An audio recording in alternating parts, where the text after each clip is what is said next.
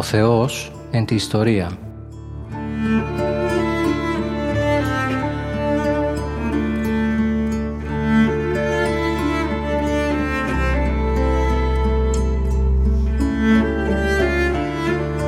Περιδιαβαίνοντας την Παλαιά Διαθήκη με τον Μητροπολίτη Γόρτινος και Μεγαλοπόλεως, Κύριο Ιερεμία.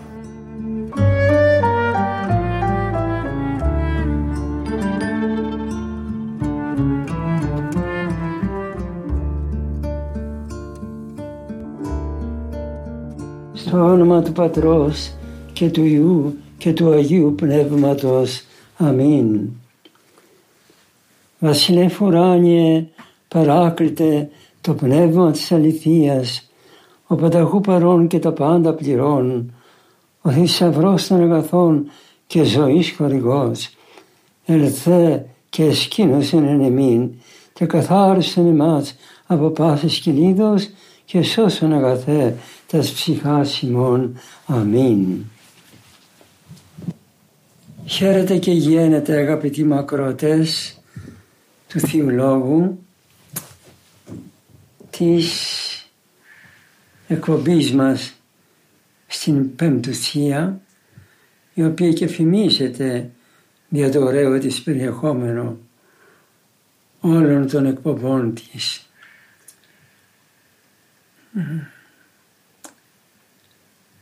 Αλλά αν θυμούμε καλώς και εσείς θα ενθυμίστε ότι στο προηγούμενο μάθημα μείναμε κάπου στη δημιουργία εκεί στο δεύτερο κεφάλαιο του βιβλίου της Γενέσεως γιατί οι εκπομπές μας έχουν θέμα την Παλαιά Διαθήκη και μάλιστα από την αρχή τη Γένεση.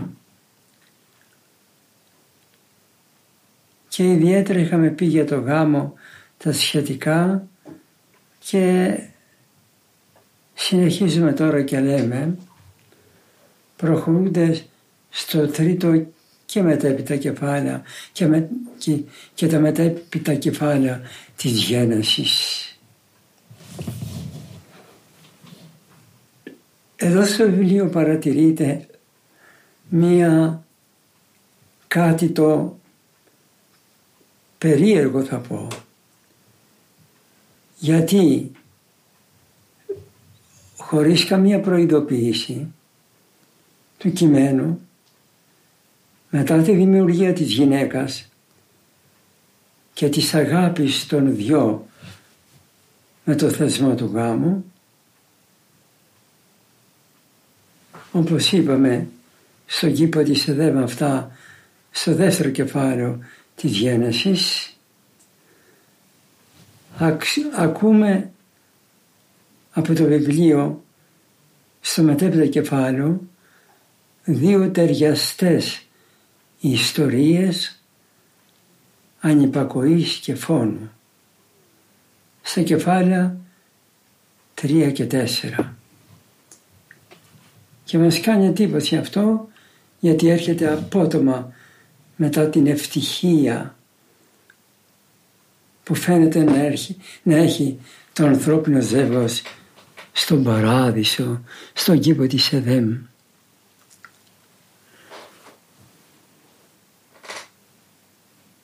Τα κεφάλαια αυτά, το τρίτο και τέταρτο, συνδέονται μεταξύ τους.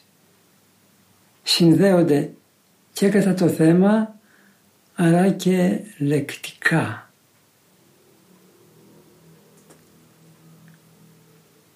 Και οι δύο ιστορίες που περιγράφουν τα κεφάλαια αυτά περιγράφουν την αμαρτία και η μία ιστορία και η άλλη περιγράφουν την αμαρτία ως ένα πανούργο ζώο. Με τον όφη την περιγράφει το τρίτο κεφάλαιο και με το ζώο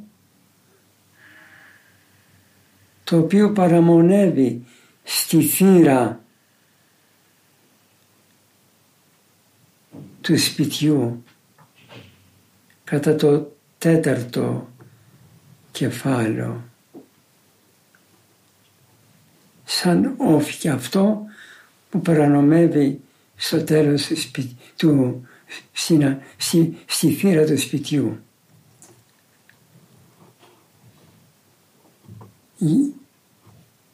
Τη δεύτερη αυτή εικόνα την παίρνουμε από το εβραϊκό κείμενο το οποίο εδώ επειδή πρόκειται περί ταιριαστών εικόνων πρέπει να το προτιμήσουμε και να δώσουμε μεγαλύτερη εμπιστοσύνη. Ακούστε τι λέγει το τέταρτο κεφάλαιο πώς λέγει την αμαρτία, πώς την περιγράφει. Λέγει ο Θεός στο διαπράξαντα την αμαρτία, το γκάιν εδώ.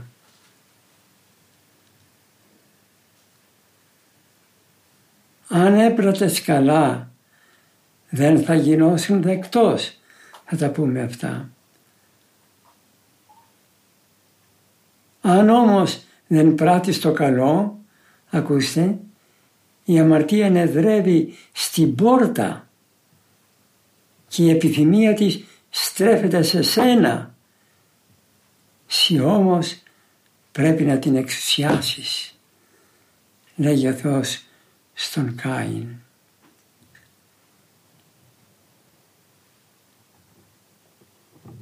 Η επιθυμία, ακούστε, ή θα πω, η επιθυμία της γυναίκας προς τον άντρα, που είπε ο Θεός προς τον άντρα η αποστροφή σου. Ναι. Παραλληλίζεται με την επιθυμία της αμαρτίας του Κάιν για τα περισσότερα αγαθά προς τον αδελφό του Άβελ. Ο Θεός και στη μία και στην άλλη ιστορία ερωτά. Πού;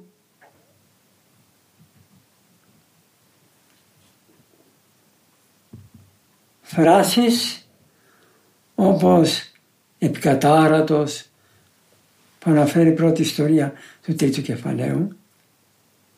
Άλλη φράσεις τότε εργάτη γιν αγρός άλλη φράση και τα ανατολικά του κήπου της Εδέμ αυτές οι φράσεις επαναλαμβάνονται και στο τέταρτο κεφάλαιο που έχει την άλλη ιστορία δείγμα αυτό ότι τα δύο κεφάλαια ομιλούν περί ενός θέματος για το θέμα ανυπακοής του ανθρώπου. Στο γραπτό μου κείμενο, το οποίο θα το δείτε και ανηρτημένο στην ιστοσελίδα Μητροπόλεως, θα δείτε και παραπομπές των χωριών αυτών. Τελικά επιχειρούν και οι δυο οι διαπράξοντες στην αμαρτία και στην πρώτη ιστορία και στη δεύτερη ιστορία και στην ιστορία του τρίτου κεφαλαίου και στην ιστορία του τετάρτου κεφαλαίου επιχειρούν λέγω και οι δυο να αποδώσουν την, την αιτία για την αμαρτία τους στο Θεό. Και ο Αδάμ λέγει η γυνή είναι έδωκας μετέ μου. Και ο Κάιν λέγει μήπως εγώ είμαι φύλακας του αδερφού, σου, του αδερφού μου; Σαν να του λέγει όχι εσύ ο Θεός είσαι ο φύλακας. Ο τόνος διαφοράς μεταξύ του Αδάμ και του Άβελ ή όχι παρακαλώ και του Κάιν είναι ότι ο Αδάμ είναι περισσότερο παθητικός και σιωπηλός στο τρίτο κεφάλαιο. Ενώ ο Κάιν είναι απότομος και επιθετικός. Δηλαδή εδώ βλέπουμε την αμαρτία να αυξάνεται. Βλέπουμε λοιπόν εδώ στις δύο ιστορίες ενώ έχουν το ίδιο θέμα το θέμα ανυπακοής του ανθρώπου στην εντολή του Θεού βλέπουμε στη δεύτερη στην μετέπειτα ιστορία βλέπουμε τον άνθρωπο να αυξάνεται στην αμαρτία του, στην παρακοή του προς τον Θεό. Αλλά να τα πούμε αναλυτικότερα αυτά. Να μιλήσουμε τώρα για την πρώτη πράξη της ανυπακοής του ανθρώπου. Και η πρώτη πράξη είναι στο τρίτο κεφάλαιο της Γένεσης. Αδάμ και Εύα.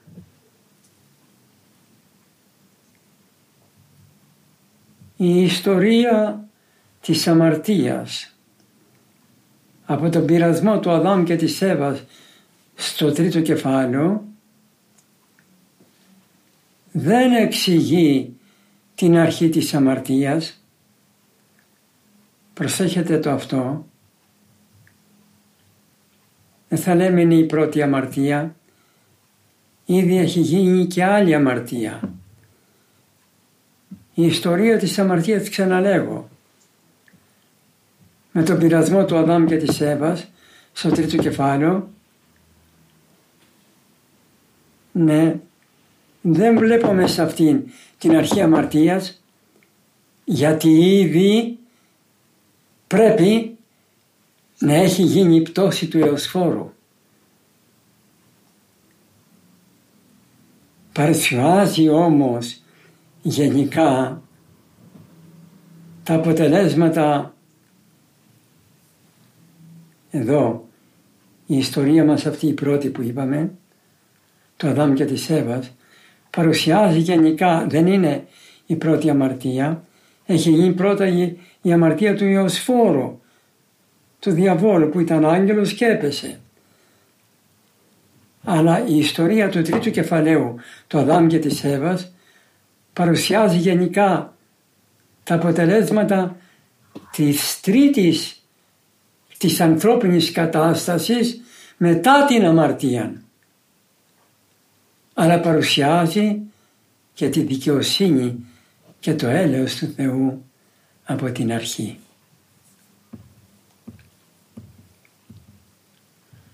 Ο Όφης που πειράζει την Εύα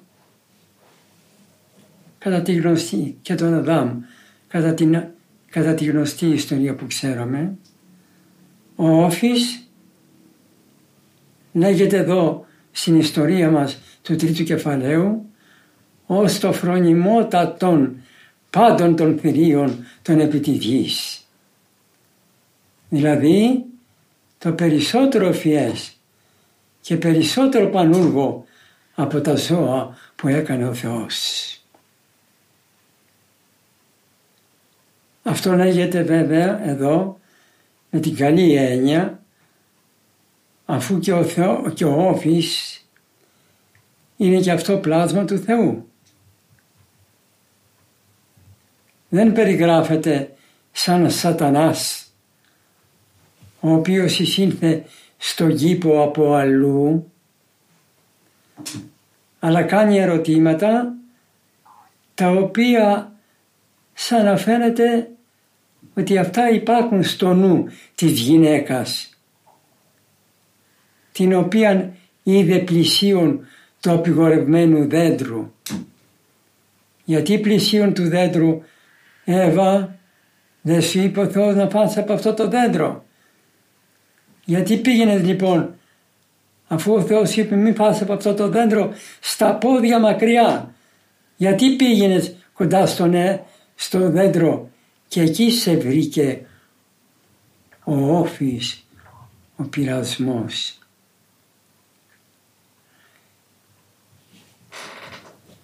Δεν περιγράφεται λοιπόν ο Όφης σαν σατανάς, αλλά κάνει ερωτήματα επαναλαμβάνω, τα οποία σαν να φαίνεται ότι υπήρχαν τα ερωτήματα αυτά στο νου της γυναίκας. Ο Όφης διαβεβαιώνει την γυναίκα ότι αν φάγουν από το δέντρο αυτό δεν θα πεθάνουν 3-4 αλλά θα ανοίξουν τα μάτια τους και θα έχουν την γνώση του καλού και του κακού και θα τα γνωρίζουν όλα σαν το Θεό. Αυτό το σαν το Θεό ερέθησε την Εύα, κοιτάξτε το στίχο έκτο, και απέκοψε το απειγορευμένο, τον απειγορευμένο καρπό και τον έφαγε. 3-6.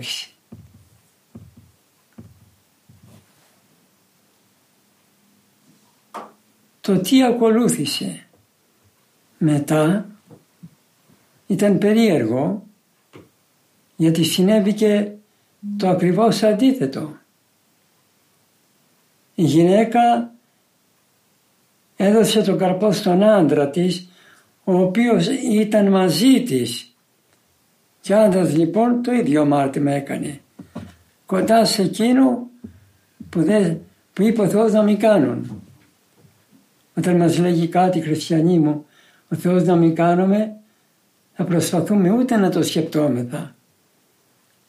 Μην έχουμε δηλαδή να περιφέρουμε στο νου μας γιατί να μας πει να μην το κάνουμε να τον κάνουμε και μας έρχεται ένας αγαθός λογισμός στην αρχή, μετά μας έρχεται άλλος και τα λοιπά. Βλέπουμε τώρα λοιπόν ότι και το αντρόγινο το δυο και οι δύο, Αδάμ και Εύα, Εύα και Αδάμ, είναι και οι δυο κοντά στο δέντρο. Γιατί λέγει, είχαμε πει σε ένα προηγούμενο μάθημα, για την Εύα, έδωκε στον Αδάμ τον καρπό στον Αδάμ τον Όντα με, με ταυτής που ήταν μαζί της. Το λέει το κείμενο. Και όταν έφαγαν τον καρπό ο Αδάμ και η Εύα πραγματικά διανοίχθηκαν τα μάτια τους για να γνωρίσουν όχι όμως να γνωρίσουν το καλό αλλά το κακό για να γίνουν σοφοί σαν το Θεό που ήθελαν. Όχι, συγγνώμη, όχι να γνωρίσουν το καλό και το κακό και να γίνουν σοφοί σαν το Θεό που ήθελαν.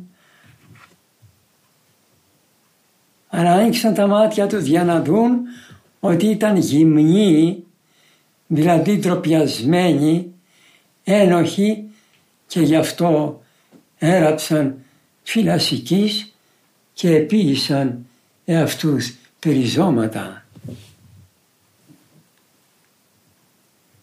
Το αποτέλεσμα τώρα. Η πρώτη οικειότητα που υπήρχε στο Θεό με την παρουσία του στον κήπο, όπως το είδαμε στο δεύτερο κεφάλαιο, αυτή η οικειότητα παρουσιάζεται και στο τρίτο κεφάλαιο. Ακούστε τι λέει το τρίτο κεφάλαιο και ήκουσαν ποιοι, ο Αδάμ και η Εύα, της φωνής του Θεού περιπατούντος εν το παραδείσο των δειλινών και κρύβησαν ότι Αδάμ και η γενή αυτού από προσώπου Κυρίου. Εδώ πραγματικά βλέπουμε έλεος, αγάπη του Θεού, δικαιοσύνη το λέγουμε αυτό στην Παλαιά Διαθήκη, τσέντεκ, το οποίο σημαίνει και δίκαιος και έλεος. Λοιπόν, η πρώτη αυτή οικειότητα δεν υπήρχε μέσα στον Αδάμ και την Εύα. Ένιωθαν ντροπιασμένοι και φοβισμένοι, αλλά στο Θεό υπήρχε. Και μιλάει στα παιδιά του, ακούτε τους λέει, τι λέγει να το ξαναπώ σε μετάφραση και οι δυο Αδάμ και Εύα άκουσαν τη φωνή του Θεού να περιπατεί στον παράδεισο το δειλινών και κρύβησαν. Α, μη ήταν ένοχοι. Είχαν ερωμένη τη φωλιά τους, όπως λέμε εμείς λαϊκά. Εκρύβησαν ότι Αδάμ και εκείνη αυτού.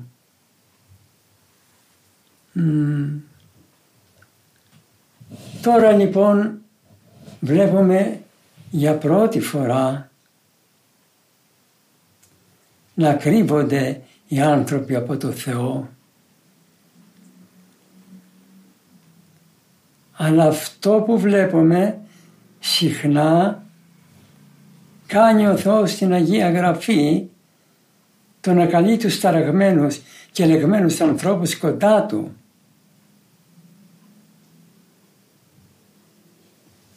Αυτό που βλέπουμε, ξαναλέγω, στην Αγία Γραφή, να καλεί ο Θεός τους ταραγμένους ανθρώπους κοντά τους, το βλέπουμε εδώ για πρώτη φορά στην πτώση του Αδάμ και, και της Εύας. Ο Θεός ερωτά τους πρωτοπλάστους για την αμαρτία τους. Ο Αδάμ αρνείται να δεχθεί την ευθύνη του κατηγορώντας τη γυναίκα του. Δηλαδή κατηγορώντας κατά βάση το Θεό διότι λέγει «ειν έδωκας μετεμού». Θεέ μου, η γυναίκα φταίει που μου έδωκες να έχω μαζί μου, σύντροφό μου, άρα εσύ τα φταίς. Η γυναίκα τώρα με τη σειρά της κατηγορεί το φίδι για την αμαρτία της. Ο Θεός έπειτα περιγράφει, περιγράφει τις συνέπειες για την παράβαση αυτή των ανθρώπων. Περιγράφει τις επιπτώσεις που θα ξεχυθούν στη γη από την αμαρτία και των δυο, του Αδάμ και της Εύας. Αλλά και το φίδι έπειτα χάνει τα πόδια του και γίνεται αυτό πλάσμα απέσιο, εχθρικό στους ανθρώπους. Η γυναίκα δεν θα έχει την πρώτη αγάπη στον άντρα. Να τα αποτελέσματα. Η γυναίκα δεν θα έχει την πρώτη αγάπη στον άντρα ξαναλέγω και θα δοκιμάζει πόνο κατά τη γέννηση του παιδιού της. Ο άντρας θα δοκιμάσει μεγάλη δυσκολία από την εργασία του. Αλλά στην περικοπή μας αγαπητοί μου αδελφοί φαίνεται και το έλεος του Θεού στον άνθρωπο. Ο Θεός καταράθει το φίδι αλλά όχι τον άνθρωπο. Το έλεος του Θεού φαίνεται και στο ότι ενώ η αμαρτία έντισε τον άνθρωπο με φύλλα σικής και περιζώμετα, ο Θεός δίνει τον άνθρωπο με δυνατούς δερμάτινους χιτώνας που θα τον προστατεύουν βέβαια πολύ περισσότερο. Ακόμη περισσότερο είπε ο Θεός στον άνθρωπο την ημέρα που θα φας τον απειγορευμένο καρπό θα πεθάνεις. Και όμως δεν πέθαναν την ίδια μέρα. Δεν είναι αυτό φιλανθρωπία του Θεού. Αλλά έζησαν πολλά ακόμη χρόνια με τις συνέπειες όμως του αμαρτήματος το οποίο διέπραξαν και με την εμπλοκή του Θεού ο οποίος θα επεμβαίνει στη ζωή τους. Ο Θεός θέτει όριο στη ζωή των ανθρώπων και δεν θα ζουν για πάντα